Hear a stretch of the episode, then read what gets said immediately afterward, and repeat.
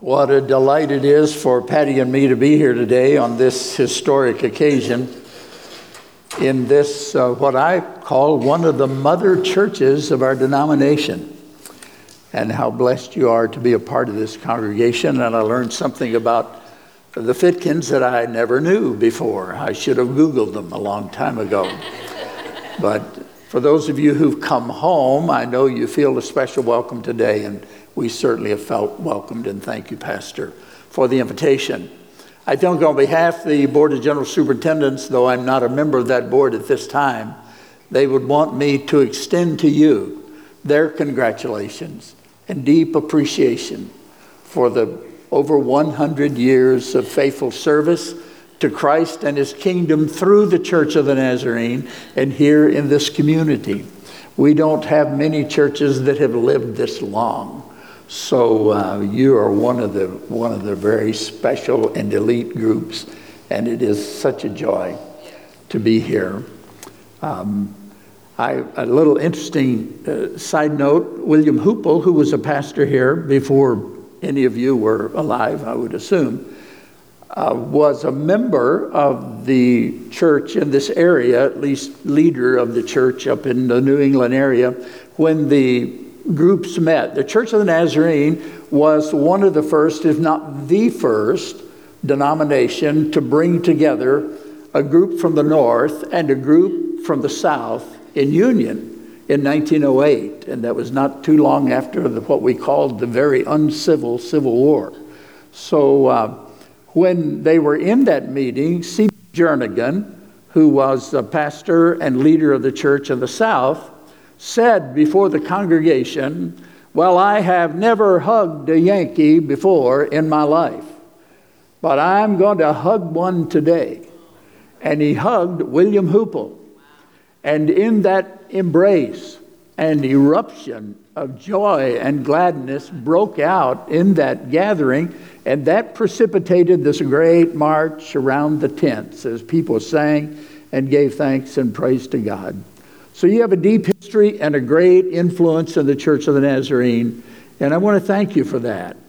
But I want us not so much to look back as to look ahead this morning. That's why we're here. So I'm reading the scripture that you've chosen as kind of your theme. I'm reading from the book of Isaiah, chapter 40, uh, 43.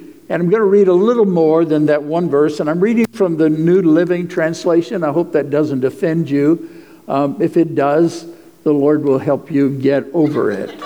So uh, I want to invite you to stand with me while I read from Scripture. That'd be all right. We won't stand too long. I'm beginning my reading with verse 14. This is what the Lord says Your Redeemer, the Holy One of Israel.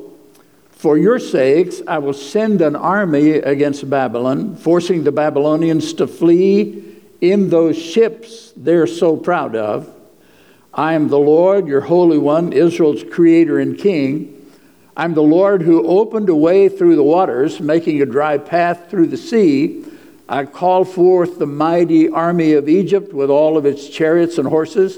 I drew them beneath the waves, and they are drowned, their lives snuffed out like a smoldering candle wick.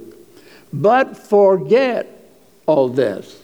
Now, that doesn't mean that we shouldn't remember it, but it means we shouldn't dwell on it. But forget all, all this. It is nothing compared to what I'm going to do. That's a forward look. It's nothing to what I'm going to do, for I'm about to do something new. See, I've already begun.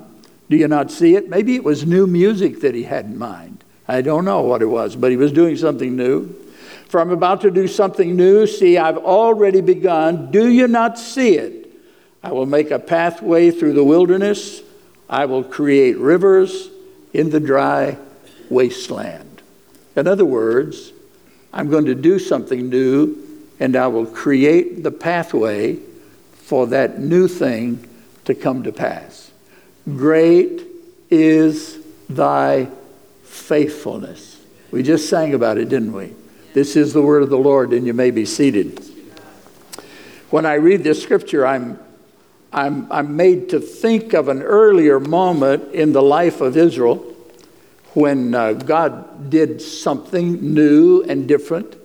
And it would be all the way back in the book of Exodus. And this scripture from Isaiah references that moment in time when God delivered his people, brought them into a new place, in a new circumstance, and in a new way.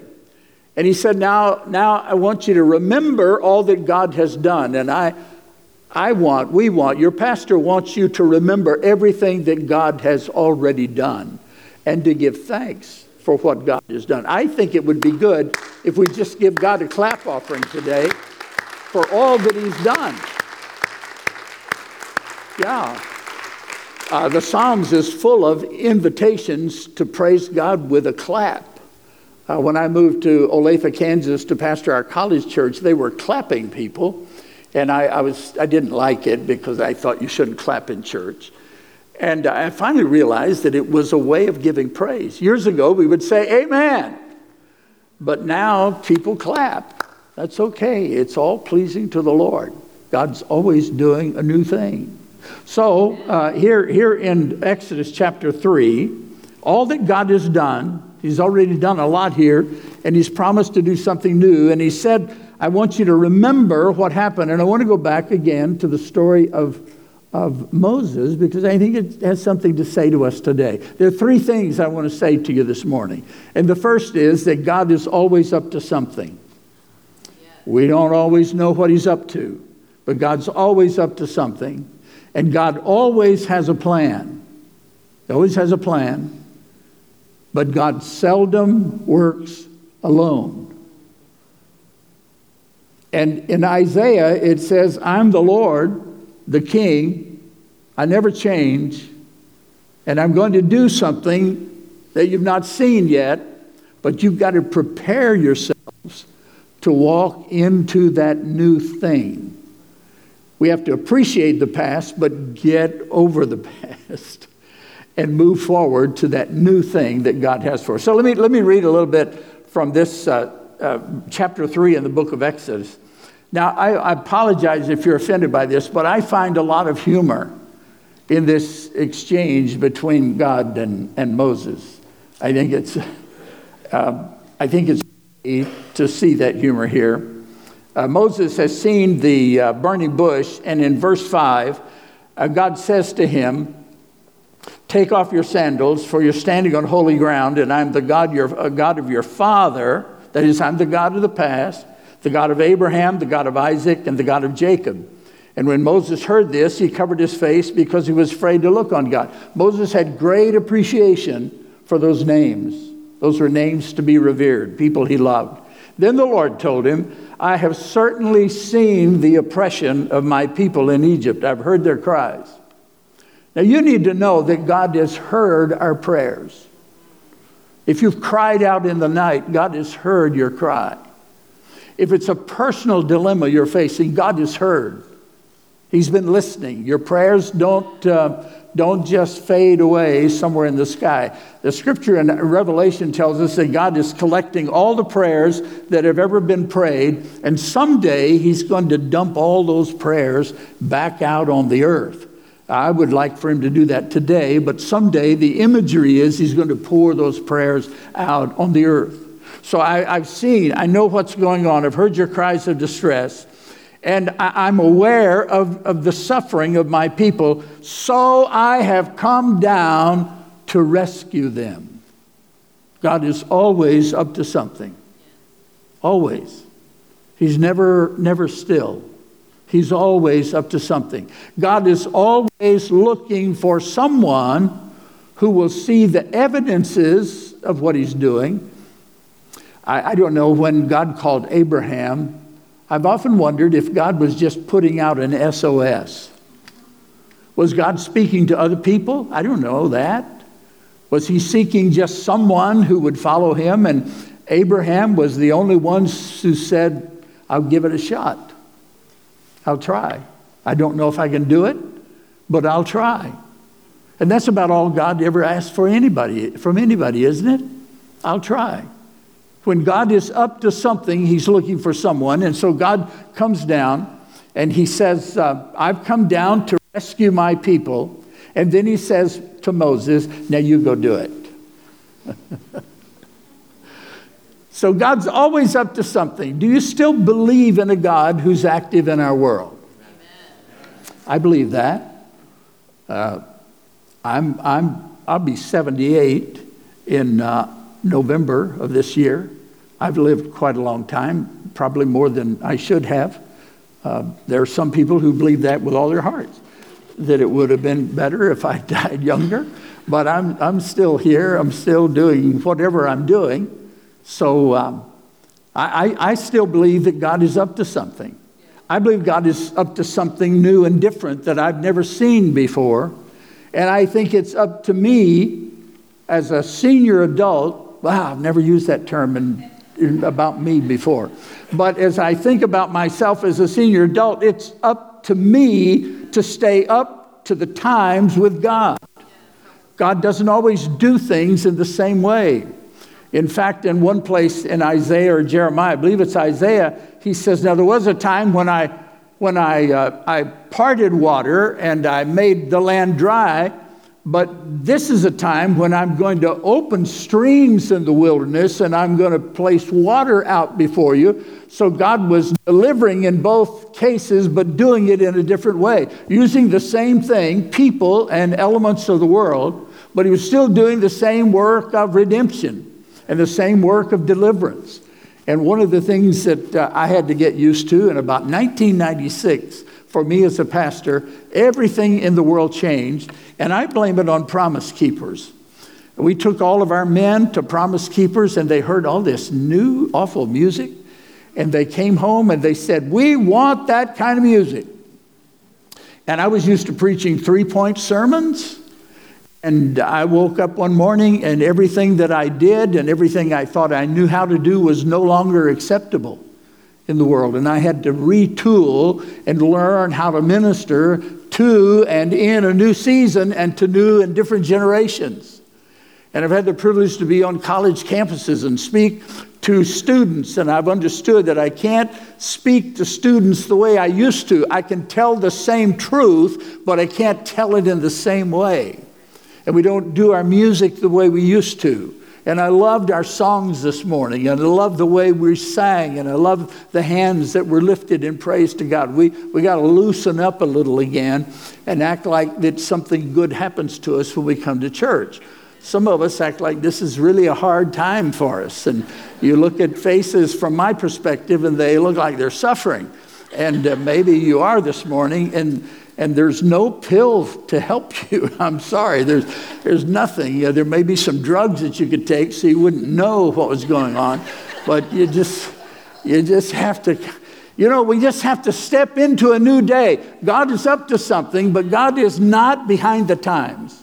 Amen? He's not behind the times. God is in step with the times. He's not intimidated by the world in which we live. He's not intimidated by the political world or the cultural wars. God is not intimidated by anything about that. God is up to something.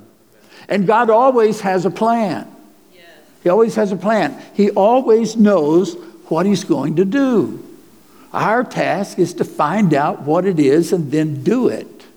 Find out what God wants to do and then do it. And I promise you, it won't be the way we've done it before.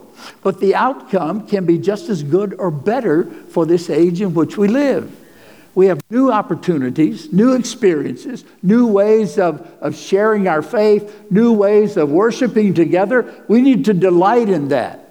God has a plan. He said to the people in Jeremiah chapter, uh, chapter 7, uh, verse, uh, oh, let's see, let me get over here, chapter 7. He, he said, I, I have plans for you plans not to harm you, but plans to give you a hope and a future. God has plans for us. So God has a plan. He's ready to do something. The problem with God, if I can say that without getting struck down, the problem with God is he seldom works alone. And th- this is the point in the story with Moses that really, really, uh, I just have to smile every time I read it.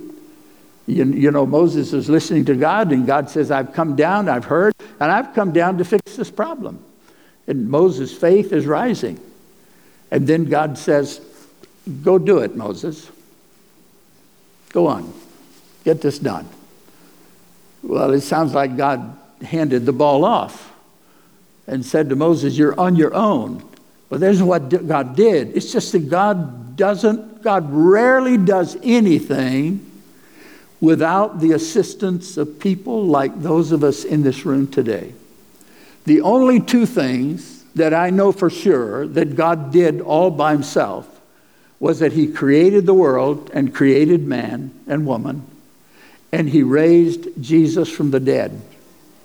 I don't find many other things that God did without someone else participating in what he was doing. Now, Moses did what we all do. It's, it's, it's the problem with being human. It's, it's who we are. So God says, Now, Moses, I want you to go do it. Moses has just seen all these miraculous things happening. He's been mesmerized by the bush that was burning but wouldn't be consumed. He's heard the voice of God. He's been in conversation with God. And God says, Now, Moses, you go. I'm going to go with you, but you've got to go do it. And Moses does what we all do he starts looking at himself rather than looking to God. And this is, this is where we are in the church world today, not, not, not just in this local church in Manchester, but all over the world.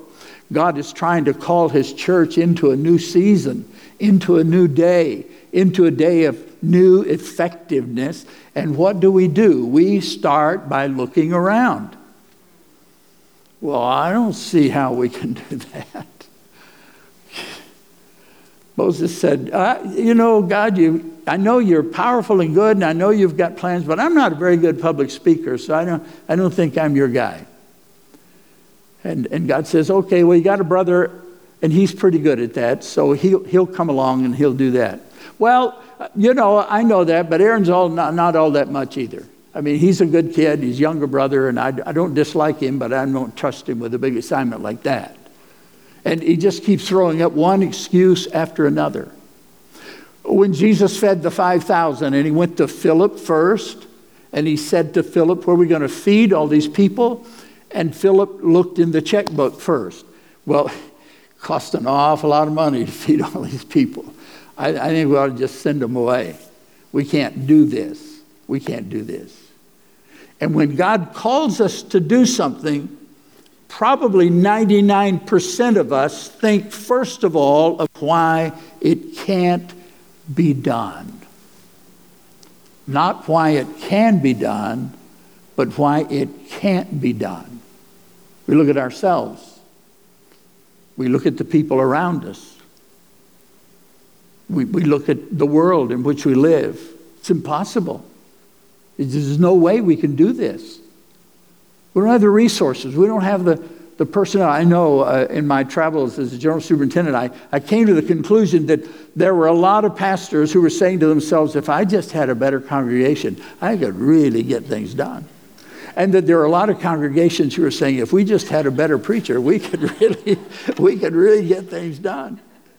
When neither one of those is true. It isn't that we need something different or something new. What we need to do is get our eyes off one another and off of ourselves and get our eyes on God and find out what God's calling us to do and then do it. Well, we don't have, just drop that from your vocabulary. Of course, we don't have. But God has incredible resources. Oh, brother Fitkin, terrible, horrible pastor. What kind of future does a guy like that have? Well, God just moved him into a better place.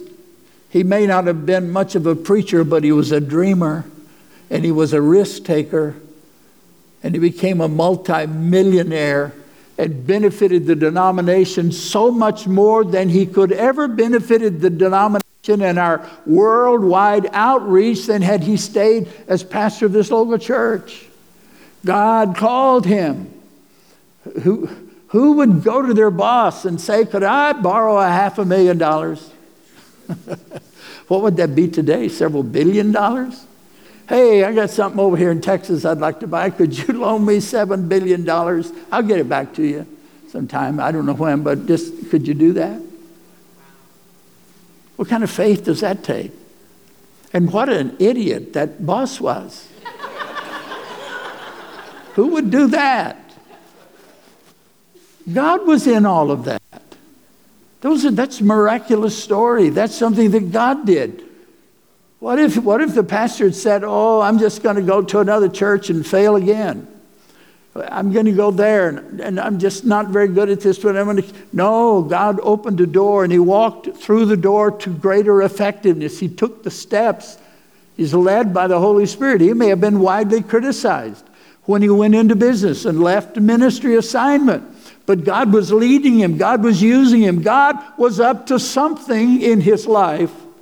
And that something still impacts the mind and heart of the Church of the Nazarene today. That world evangelism outlook, that passion for reaching people in every nation around the world. It was born in couples like the Fitkins right here in this local church in a time of failure when they should have just quit and gone back wherever they came from and gotten little jobs. But no, no, no, no, no. God was up to something. What's God up to today?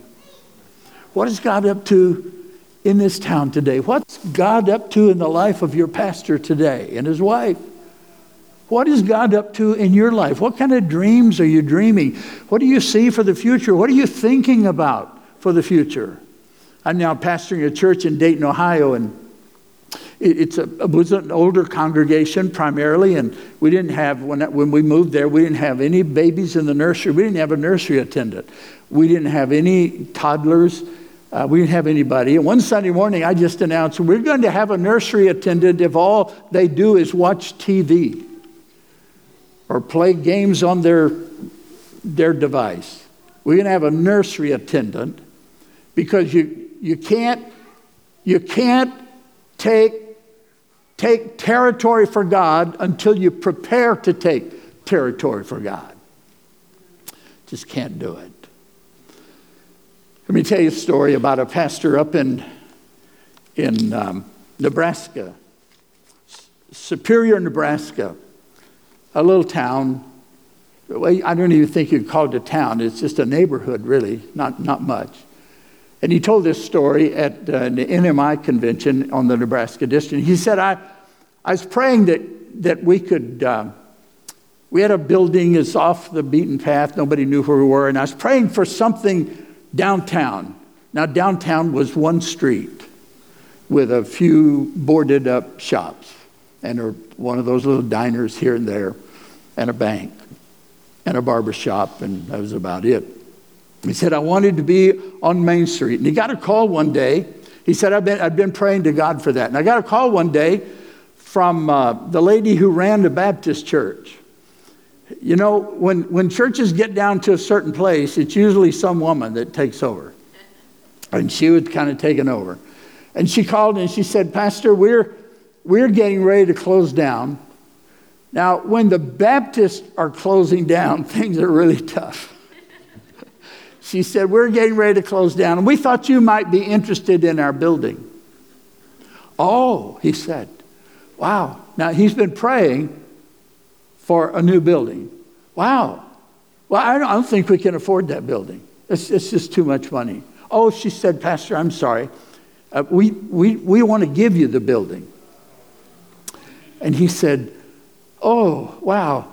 Well, you know, that's a big building. I bet the upkeep on that building is terrible maintenance, I just don't know that we can afford it. Well, she said, we, we just put a new heater, an air conditioner in the building, and it does need some water heaters, and, and we, we could put them in. Uh, well, they said that would be good, but still the maintenance on the building. He's been praying for a new building, and somebody's trying to give him a building. And he said, Well, I, I don't know. I'm not making this up, I'm not exaggerating. And he said, I, I don't know. I just don't see how. She said, Pastor, what if we give you $10,000 and fix everything we know that needs fixing? Will you please take this building? and he reluctantly agreed to take it. So now the First Baptist Church is the Church of the Nazarene right down on Main Street. So they wanted to open up a child care center, and they thought, well, we'll remodel our old building. But again, they said, we don't have the money to do that. Wow, don't know what we're going to do. Well, the uh, other churches heard about it, and they started calling to wonder if they could bring a work and witness team to help.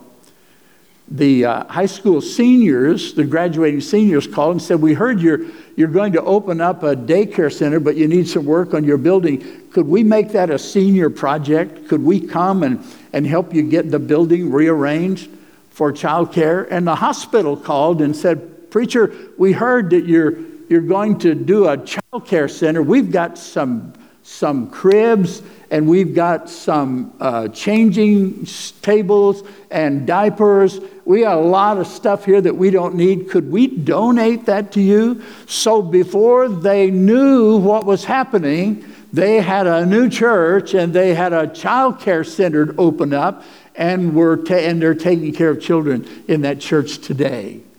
God was up to something. God was up to something. He knew what he wanted to do. He wanted to move that little church of the Nazarene. I love it that he shut down the Baptist to do that. I don't know. I'm sorry. I hope that's not sinful to say that. But we live in their shadows so much, it's nice every now and then for God to give us a bone, make us feel better about ourselves. So the Baptists went out of business, and we're still in business. Glory, hallelujah to that. And I love my sister's a Baptist. I love the Baptist people. And uh, so, all of this, because God was up to something. And God had a plan. But God will never get it done without people like us. Without people like us. God has brought you down the road for 125 years. You're older than the denomination whose name you bear. In fact, you were calling yourselves the Church of the Nazarene before there was such a thing anyplace else. God has brought you to this place, and on this anniversary, I believe God is up to something. I believe He is.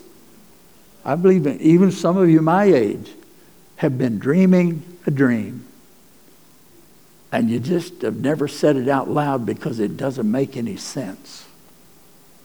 Just shouldn't dream those kind of dreams this season of our lives.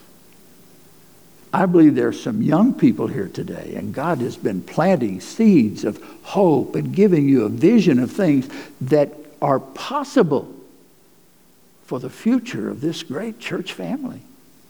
And he's asking us, he's just asking us to say yes. Say yes. When Jesus fed the, the with this I'm done. When Jesus fed the, the um, 5,000, he went to Andrew, and then well, he went to Philip first. He said, Hey, Philip, Jesus said, Where are we going to feed all these people? And Philip evidently knew how much money's in the treasury, and he said, We don't have that much money. You've never heard that in the church before, have you?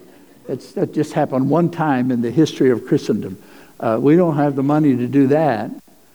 And so he was out of the picture.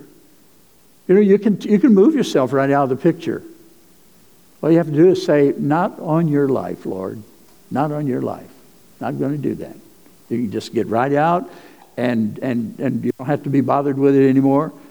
Well, Andrew heard Jesus ask that, and Andrew was the kind of guy who said, I just have to find something and get it in the hands of Jesus. Doesn't have to be much, just anything. And he found this kid with a lunch five loaves and two fish. And he took the little boy to Jesus, and I, I imagine the little boy was about like us. Don't take my lunch away from me. I don't think he was all that happy about it. But he gave Jesus his lunch. And Jesus took what really should have been a laughing matter. Why would you bring this for me to do what I want to do. But Jesus took that little boy's lunch and he lifted it to the heavens and he thanked the Father for that gift. Isn't that amazing? He thanked the Father. He didn't say, Oh, Lord, this is so pitiful, Father, I don't know what we're going to do with it. He just said, I thank you. And then he began to break it and give it away and give it away and give it away until everybody had all that they wanted. And they gathered up what was left. Can you imagine a little boy going home? He had two fish and five loaves, and now he's got baskets full. And his mom says, I don't know where you got that, but take it back. You didn't have the money to get that. No, you take that back. I bet he had a hard time convincing her of what happened because we have trouble believing that God can do the greater thing.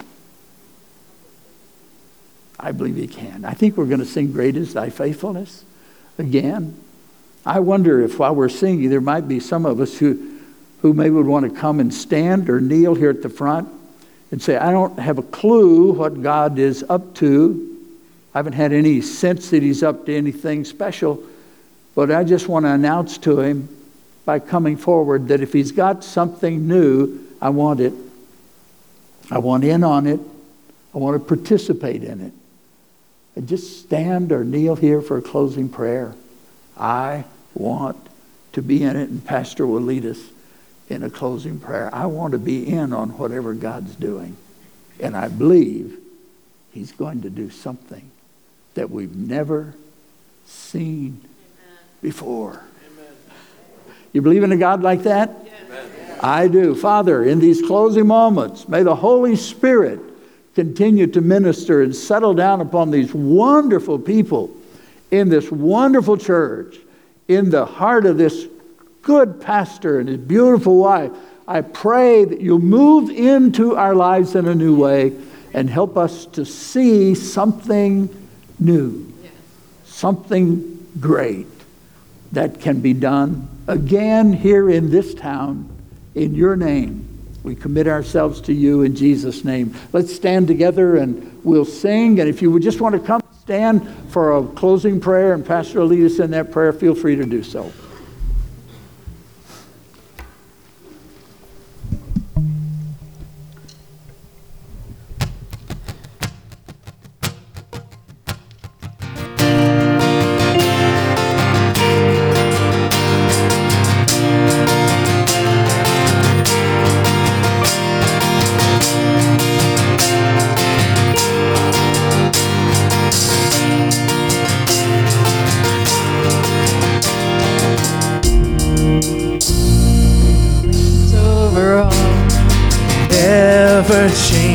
Or turn.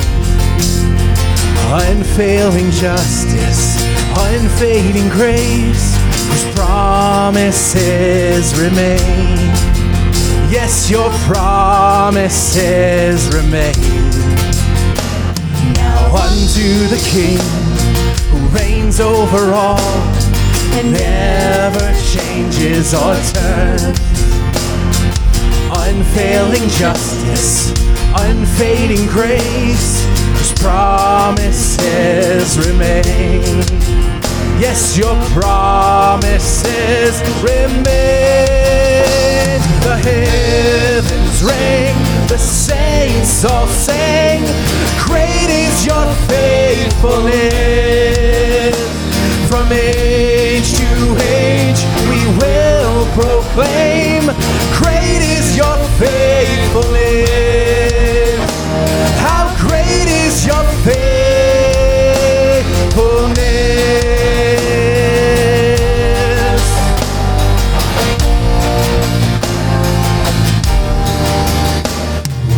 Everything changes, but you stay the same. Your word and kingdom endure. And we lean on the promise of all that you are trust forevermore. We will trust forevermore. The heavens ring, the saints all sing. Great is your faithfulness. From age to age, we will proclaim. Great is your faithfulness. The heavens ring, the saints all sing. Great is your faithfulness. From age to age, we will proclaim. Great is your faithfulness. How great is your faithfulness from generation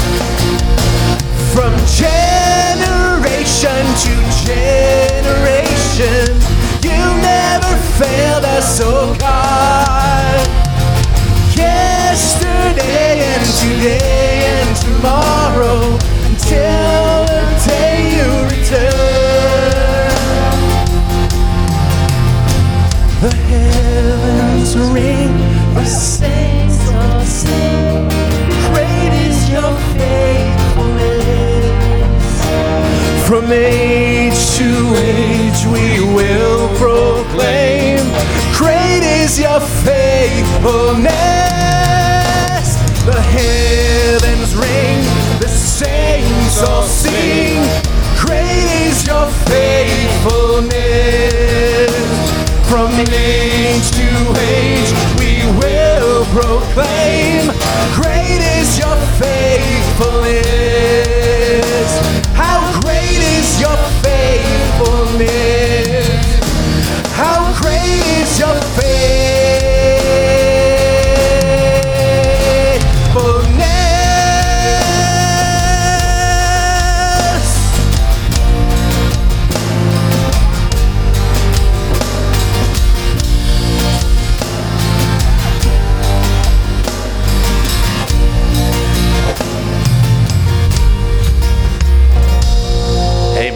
Praise him for his faithfulness. Amen. We're going to go from here outdoors. I don't think it's raining. I think we're good. We're going to go outdoors for the mortgage burning immediately after the benediction. There are some chairs set out there that are for folks with mobility issues or some of our older folks. And then we'll just gather around the centennial altar. The liturgy for the mortgage burning goes in the back of your bulletin. Take it with you. And now to the one who is able to do more than we can ask or even imagine. To him who is our coming King be glory and honor now and forever. Amen. Let's go to burn some paper.